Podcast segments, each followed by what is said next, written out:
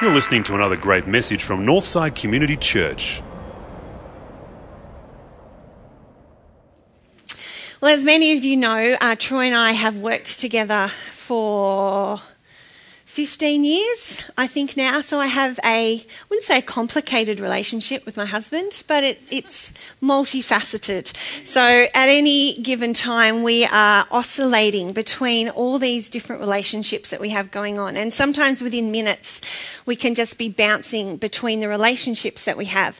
Obviously, we're husband and wife. We are parenting partners of our new teenage daughter, which involves a lot more conversations than I think we've ever had before about parenting.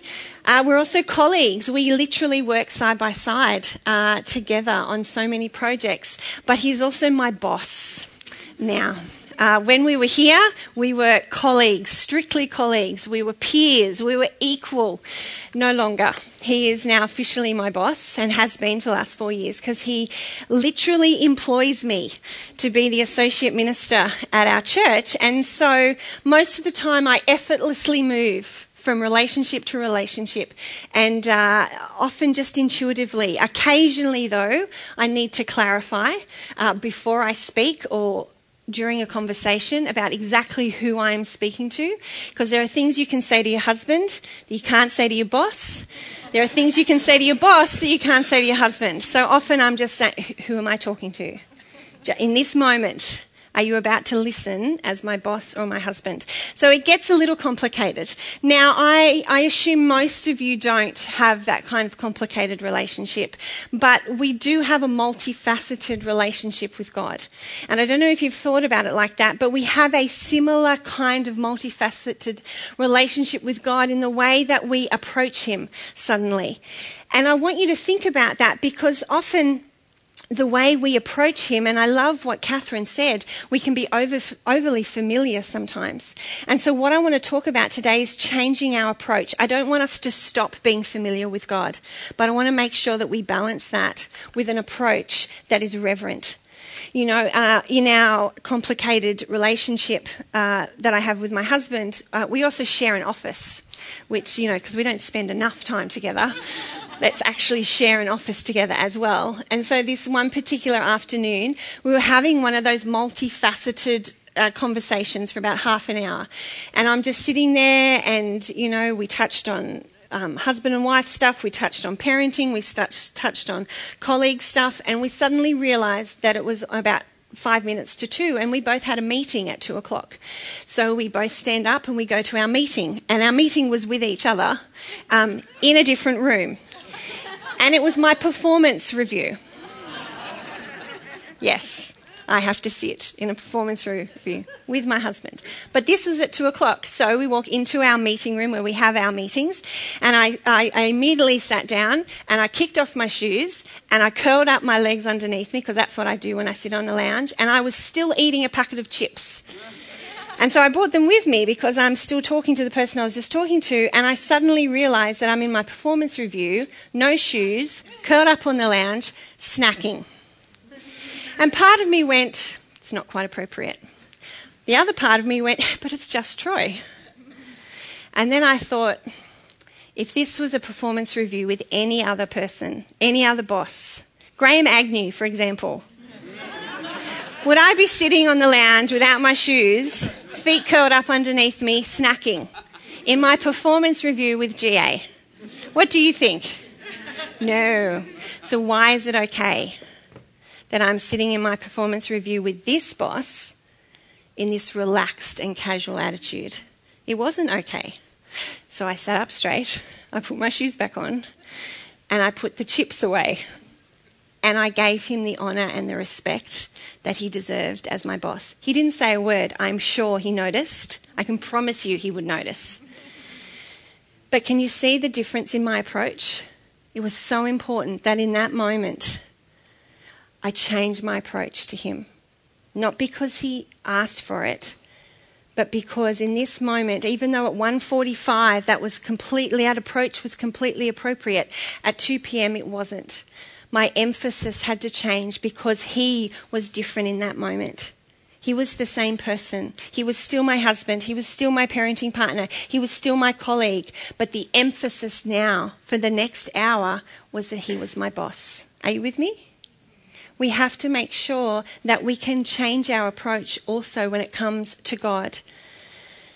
You and I have to embrace the fact that we can have a casual and informal and intimate relationship with God. You and I are privileged to live at this time and to be part of this faith tradition that means that we can chat to God anywhere, anytime.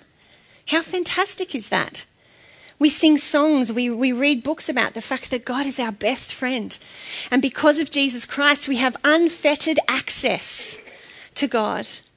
And that is amazing absolutely amazing, but we have to make sure that we balance that and that we never ever forget that He is also the Lord God Almighty, that He is the great I am, that He is the Alpha and the Omega. And in the same way that I needed to shift my approach at times with Troy, you and I have to shift our approach.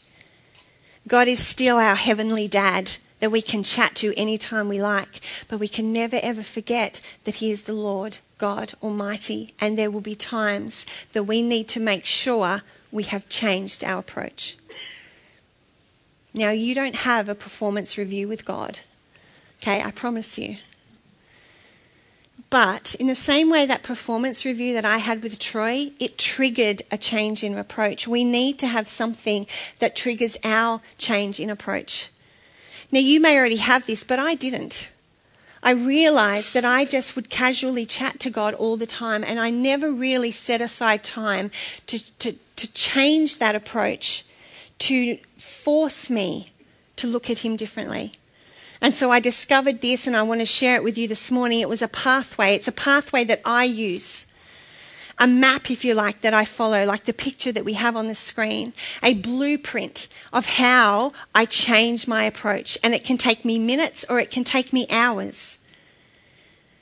But it allows me to go from just chatting to my heavenly dad to approaching the throne room of heaven. And it's like sitting up straight and putting my shoes on and getting rid of the packet of chips and coming before God in the way that He deserves. You know, the pathway that I want to talk to you about this morning is from the Old Testament. And it's a it's something that has just changed the way I look at, you know, taking something, a structure that we see in the Old Testament and applying it to a spiritual part of our life. And, and I want to share it with you and hope that it can um, help you to maybe make those appointments with God and maybe be the trigger that you need. Is that all right? Excellent. You're very quiet again. Is that all right? Excellent. So, Sam's in Israel. And if you've been following him on Facebook, you've seen fantastic photos. But there's a place that he's not going to go. And uh, I've been to Israel a couple of times and I'm going back again in January. And there's this place that I always take our students when we go. And this is a place called Timnah and it's down in the southern uh, desert of Israel. And they've created a national park down there, and in this national park, they have built a life size replica of the tabernacle. The tent of meeting, and you walk around. And if you have your Bible and you're opening it and you're reading from Exodus 25 to 30, and you read all those things that you never quite understood about cubits and all this stuff, that's the stuff. It makes so much sense when you're standing in front of the post that they're describing. And so in Israel, you can go to this place and you can walk around the tabernacle. And if you don't know what the tabernacle is, it, it's kind of like their portable temple. Um, it was, you know, back in the early part of, of the Old Testament when they spent their 40 years wandering around in the desert, they would pack this down and then move and then unpack it. And it was literally their center of worship. And what would happen is that the priests would operate in here on behalf of the people, and they would go through this place in a very particular fashion. This was so structured, it was so exact. not only the physical dimensions of the place, but also what the priests would do on their way through. This is a very simplified version, but what they would do is that they would go through the gates, which don't look like gates to us, but you can't really tell. But just here, it's a different kind of fabric. That was the gates into the tabernacle, and that would take you into the court of the tabernacle, which is all that space. And then they would head to the basin, this basin just here and they would wash themselves and cleanse themselves, and then they would go to the altar, which is kind of here. It's irreverent to say, but it's kind of like a really big barbecue because that's where they did the animal sacrifices. And once they had done the sacrifice here, then and only then could they go into the tent. The tent was split into two parts, and in the front part there were a whole lot of sacred items, and in the back part was the Holy of Holies. That only the high priest would enter.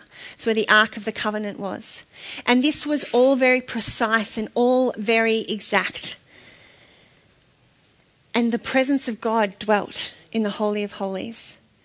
And you see, the thing is, this pathway was very clear to them through the gates, into the courts, to the altar, and then and only then into the Holy of Holies. Now, the Old Testament teacher in me is screaming because there's so much I'm not telling you about all of this, and it's very, very important. But now's not the time. So, if you want to read more, read Exodus. It's very important. But basically, all you really need to know is that this was the center of their worship, the focus of their worship, and the structure and the pathway were very, very important. And you and I don't have to do any of this. But this structure and this blueprint, this pathway, is a great model for us from a spiritual point of view. Now, if you've noticed, we don't have priests, you don't have animal sacrifices here on a Sunday morning. We don't need to do that anymore because that was all part of the old covenant, all part of the old promise. They needed to have blood spilt to restore the relationship with God. We don't need to do that. It's already been done through Jesus Christ. So, this pathway for us is not about getting right with God. We are already right with God through Jesus. Instead, this is a reminder to us, a trigger for us to move from that casual and intimate relationship with our Heavenly Dad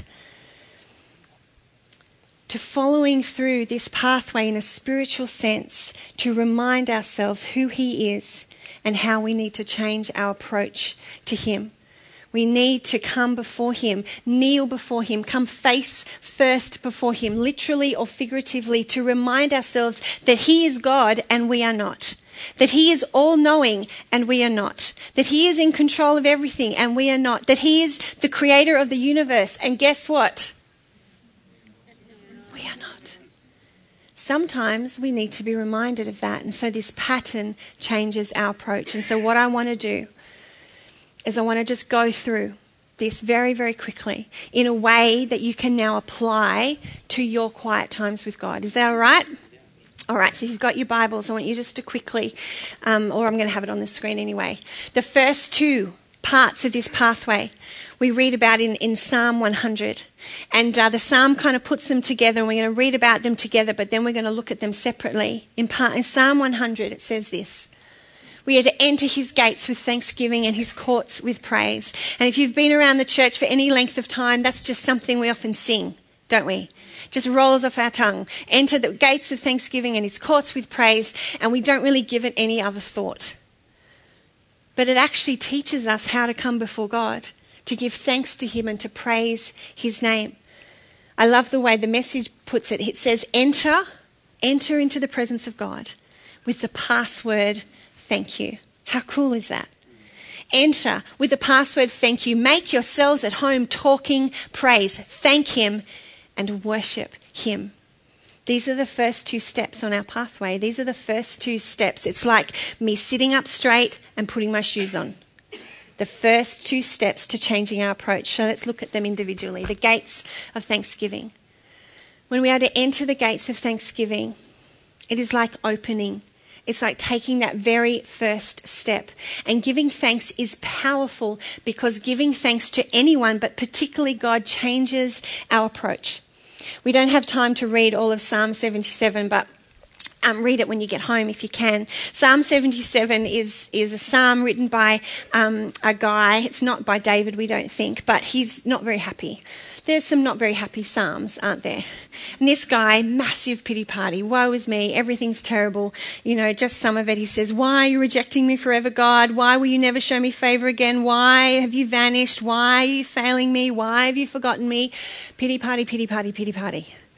And it's like he's standing outside that tabernacle, so far from God, but he needs God more than anything. And you can read this psalm, and it's like suddenly, it's almost like he pauses and he realizes this is not working. I can keep complaining, but it's not getting me any closer to God. And it's like he realizes, and it's like, I need to do something different. And it's like he opens the gates and he steps towards God. And he changes the things that he says. He starts to remember what God has already done. He starts to remember how good God has been. And so he starts to thank him. He starts to thank him for everything that he's done. And it changes his attitude, changes his outlook, it changes his focus because he has opened the gates of thanksgiving and he has stepped forward towards God. Changes everything. He lifts God up above his complaint and above his circumstances just by opening his mouth and saying thank you. Opening the gates of thanksgiving for us is just thanking God. It is not rocket science. Thanking God, and it reminds us what God has done, and it is the first step to changing our approach. But we don't just stop there. We enter the courts with praise because Psalm 100 says, Enter the courts, enter the gates with thanksgiving and the courts with praise. You can't help. Once you open those gates, you automatically step into those courts. But to spend time in the courts, we do that through praise. Now, you and I know what praise is. We know that. We know what it's like to praise other people, don't we? We know what it's like to say good things about people. We actually know how to praise ourselves too, don't we? It's just as simple to praise God. It is articulating how we feel. And the thing is that God doesn't need our praise, but He appreciates it. And more importantly, He responds to it. You know, one of the things I love about Troy is that he publicly praises me all the time. If you're in our church, it will, you know, won't be a couple of weeks that he says something absolutely wonderful about me from the platform. And you know, I'm I'm a relatively balanced person. I'm I'm fairly well adjusted. I actually don't need him to do that. If the Sunday goes past and he doesn't say something nice, I still have a good day. Okay, I don't need it, but I appreciate it. It communicates so much to me and also to our church just how he values me and how he honors me. It's incredibly powerful, and the same thing goes for God. Our praise is simply us saying how incredible God is, what He has done for us, how faithful He is, how powerful He is, how awesome He is, in the true sense of the word, not the way we throw it around these days. And it changes our approach because it changes our posture. Remember, shoes on, sitting up straight? Praise changes our posture. And it's because it adjusts our relationship to God in reference to Him. Our praise lifts Him higher than us. Our praise lifts God up above everything else that we love. Our praise lifts God up over the things that we are fearful of. It lifts him higher than the things that control us. It lifts us higher than the things that we are fearful of. It lifts him higher than the things that we are seeking after. If you've ever changed the tire on a car and you know, like with a jack, you know, every time you pump it or every time you turn it, the car gets higher and higher and higher, doesn't it? That's what praise does. Every word of praise lifts God higher and higher and higher until He is towering over everything else in our life. We praise God by the singing words of praise, by writing words of praise in a journal, by speaking words of praise as we recite scripture, as we pray words of praise. It doesn't matter how they are. how they come. But the thing is, as great as just chatting to God, when you're walking to work or when you wake up in the morning, I chat to God all the time. The danger, and maybe this is just me, but the danger is, is that I chat to Him as an equal. He is not my equal. He graciously, as my heavenly dad, listens to me rabbit on like an equal. But he's not my equal. And praise reminds me of that. But we can't stop there. If you remember the picture of the tabernacle, there's the gates and then there's the courts. We don't sit down in the courts and have a picnic. We still have steps to go. And the next place we need to go is the altar of sacrifice. Now, in the tabernacle, this is where things got messy, literally. Blood and guts everywhere. And the same thing, in some ways, happens for us. Not as much blood and guts, but it sometimes feels like it. The altar of sacrifice involves sacrifice. Now, in the Old Testament, the sacrifice was there to cover sin. The blood was spilt to cover sin. But if you're kind of paying attention, you go, but I don't need to cover sin anymore. Jesus has covered my sin once and for all. So if he made the once and for all sacrifice, why do I need to sacrifice anything? We need to sacrifice something because we need to sacrifice ourselves. It is our response to what Jesus has already done for us. You know, in Romans 12, it is very, very clear he says, Therefore I urge you, brothers and sisters, in view of God's mercy, to offer your bodies as a living sacrifice, holy and pleasing to God. This is your true and proper worship. Doesn't mince words, does he? The message version puts it like this, just so we can kind of put some flesh on it, if you like. So here is what I want you to do. This is what it means to sacrifice. God helping you take your everyday, ordinary, sleeping, eating, going to work, walking around life, and place it before God as an offering.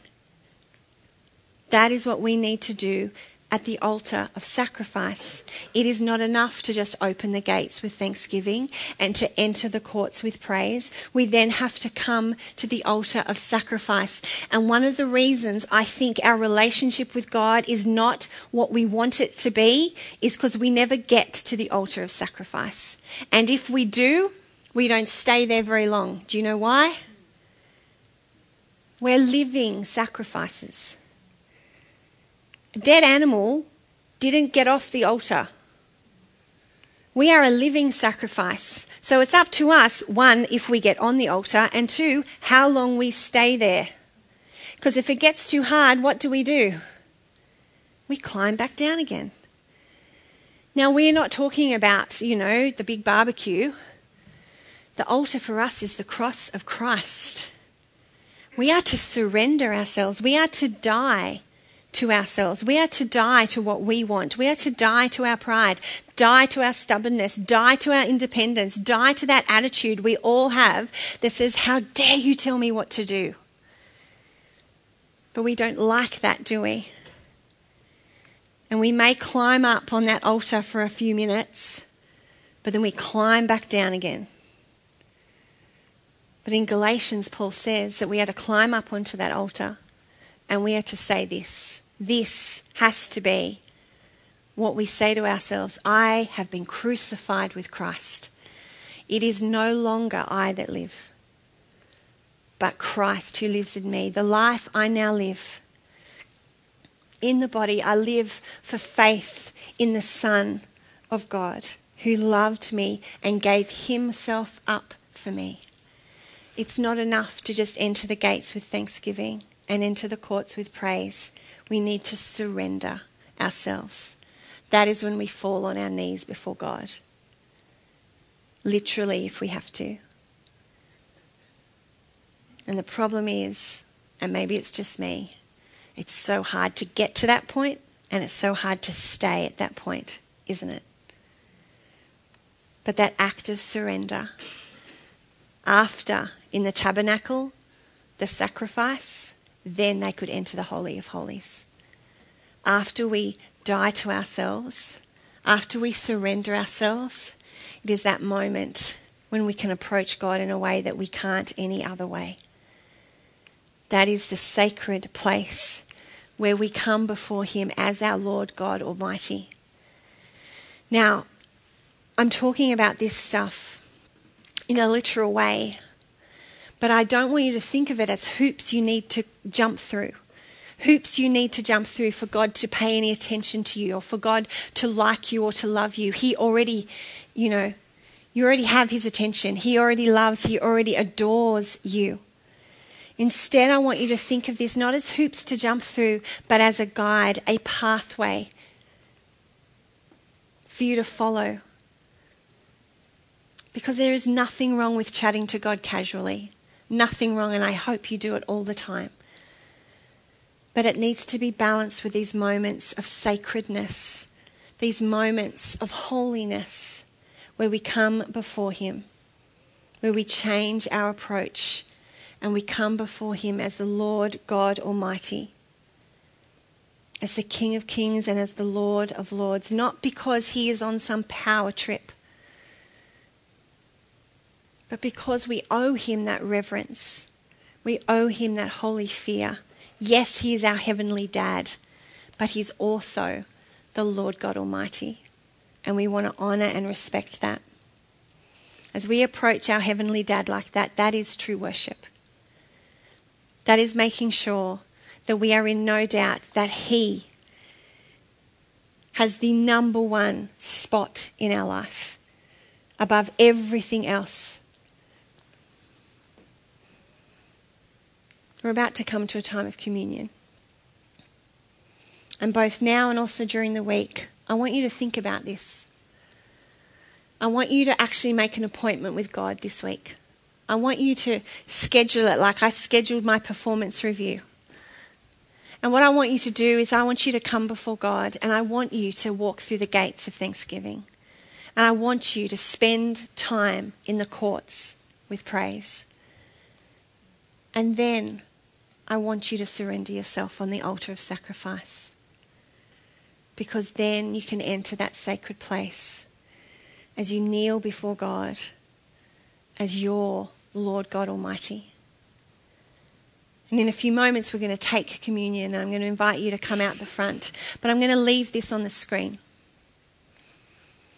And even in the few minutes that you have for communion, you can still do this. You could spend three hours doing this, you could spend 20 minutes doing this, or you could spend two or three minutes as we have now to do this. And as you take the bread and as you take the cup, that represents Jesus' broken body, the reason we have unfettered access to God. And I want you to come before Him and I want you to thank Him and praise Him and surrender yourself to Him as you take the bread and as you take the cup. Will you join me in prayer as we prepare for communion?